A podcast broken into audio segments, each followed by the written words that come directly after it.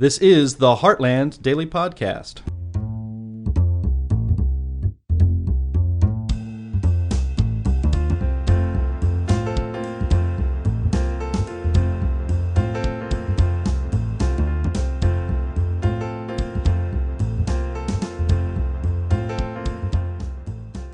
Hey, listeners of the Heartland Daily Podcast.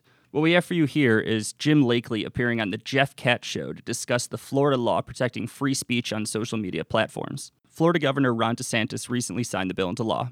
Lakely and Katz will discuss the ramifications of the law and what it means for free speech protections. Check it out. This is one of those things that uh, we talk about every couple of weeks when Professor Alan Dershowitz drops by. This is an issue that I've got to tell you cr- crosses political lines, although there seem to be only a handful of people who would identify themselves as liberal or Democrats who are concerned about this, and that is a shame. Now, down in Florida, Governor Ron DeSantis taking some steps to protect free speech on social media platforms, and I wanted to learn a little bit more about it. Uh, the Heartland Institute is the organization that really has been following this, really has been at the forefront of uh, supporting efforts to protect people like me.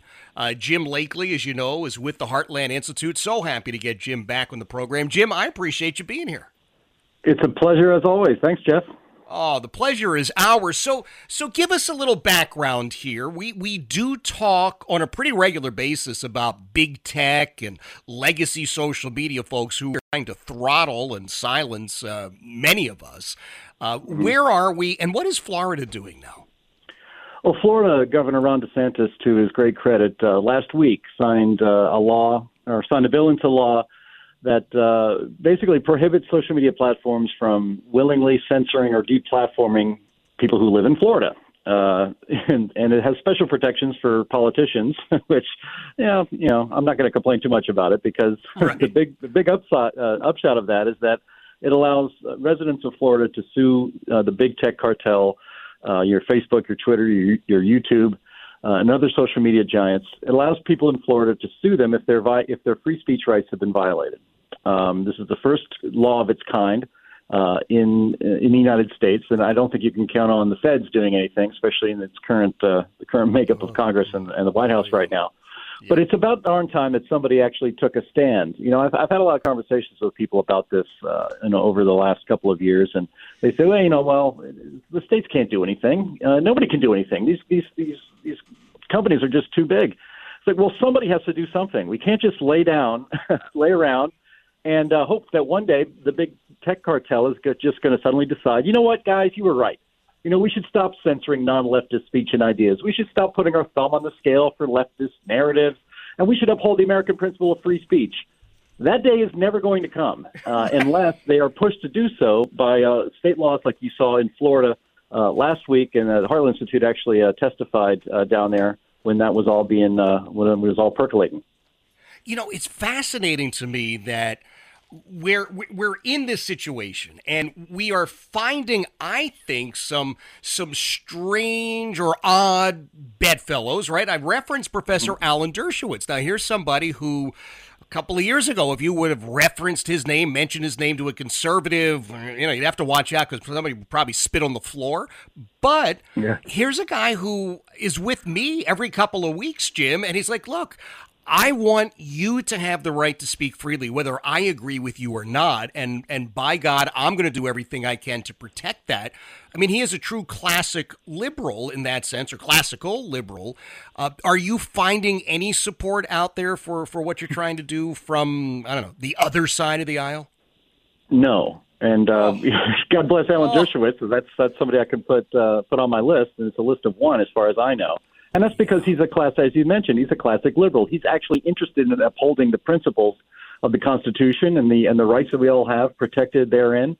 And the people that are that are censoring conservatives online, they're not liberals, they're leftists. They are yes. they are indoctrinated leftists, and they are they are interested in power and exercising power, not about free speech. And so that's why th- th- this is such an important issue. And you know th- this will be challenged in court.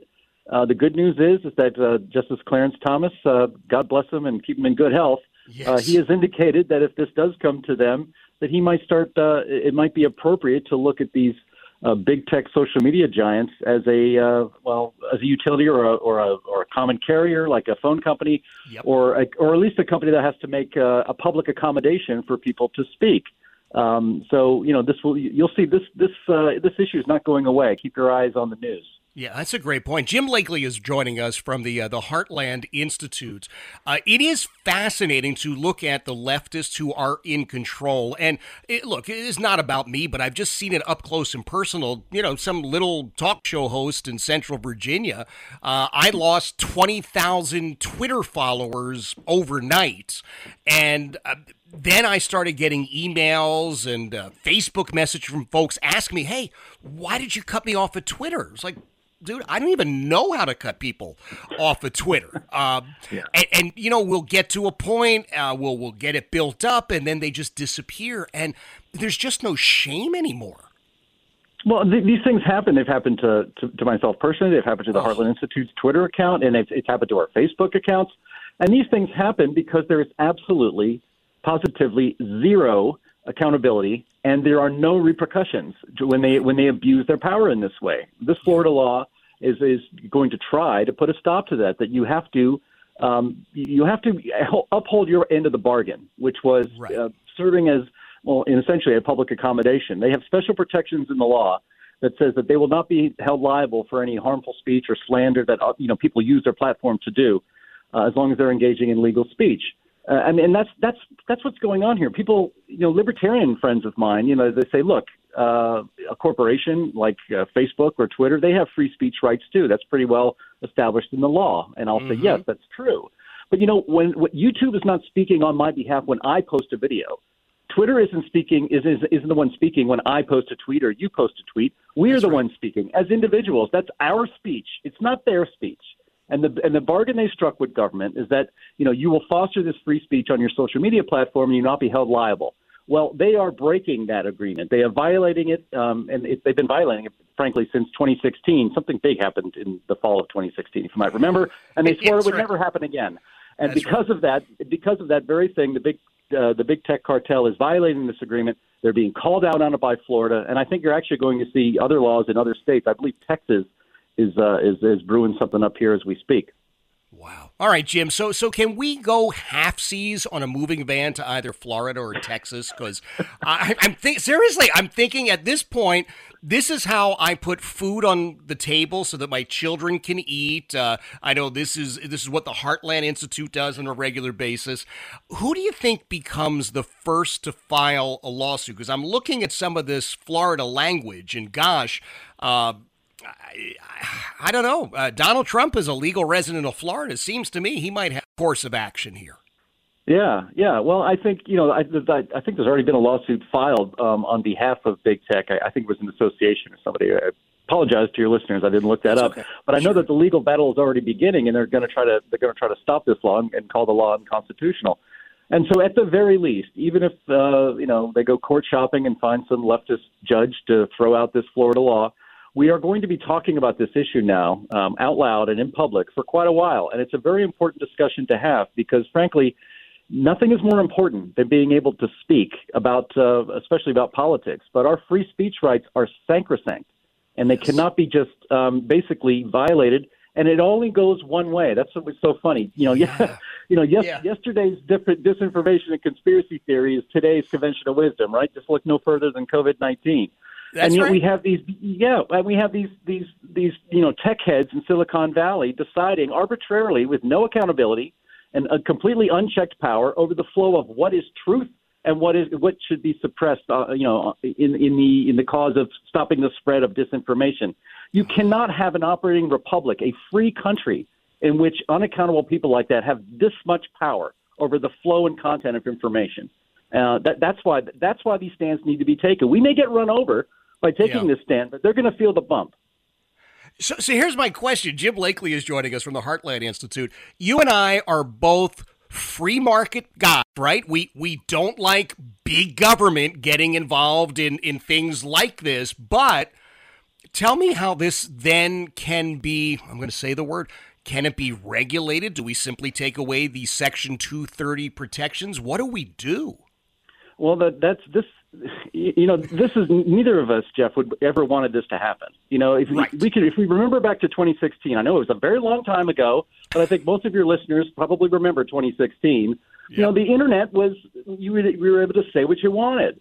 Um, yeah. You know, it, it, we regulated ourselves. People that said stupid stuff didn't have a lot of followers, right? And then, right. you know, people who were worth following were followed. And but, you know, the principle of free speech was was was a bedrock, really, of these social media companies. But again, when the bad orange man got elected instead of Hillary Clinton in twenty sixteen, there were actual meetings in these big tech companies saying, we will, you know, how could we have let this happen, they said to themselves, and we must Ugh. never let this happen again. And they meant it. And that's what they've been doing for the last five years. And it has yeah. to stop. The market can't fix this. They're abusing the uh, the exception in the law that they have by, by not being a, uh, a free platform, or I should say a platform for free speech. They're right. acting as publishers. And so they are, they're the ones actually violating the regulation or the law here, and they need to be held to account.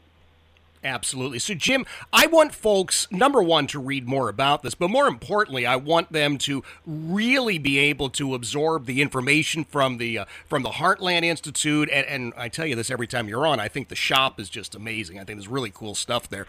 Uh, what's the best way for folks to, to, to get in contact with, to experience the Heartland Institute? You can just visit heartland dot org. That's the portal to all the great stuff we do. And you can also, uh, you can actually email us as well at think at heartland dot org. Think. Huh. That's like one of those four-letter words that's spelled with five letters, huh? That's interesting.